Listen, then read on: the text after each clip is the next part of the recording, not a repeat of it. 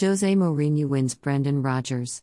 AS Roma booked a place in the final with a win over Leicester City at Rome. Tammy Abraham's header for the home side was the difference as Leicester struggled to make an impact at the Stadio Olimpico.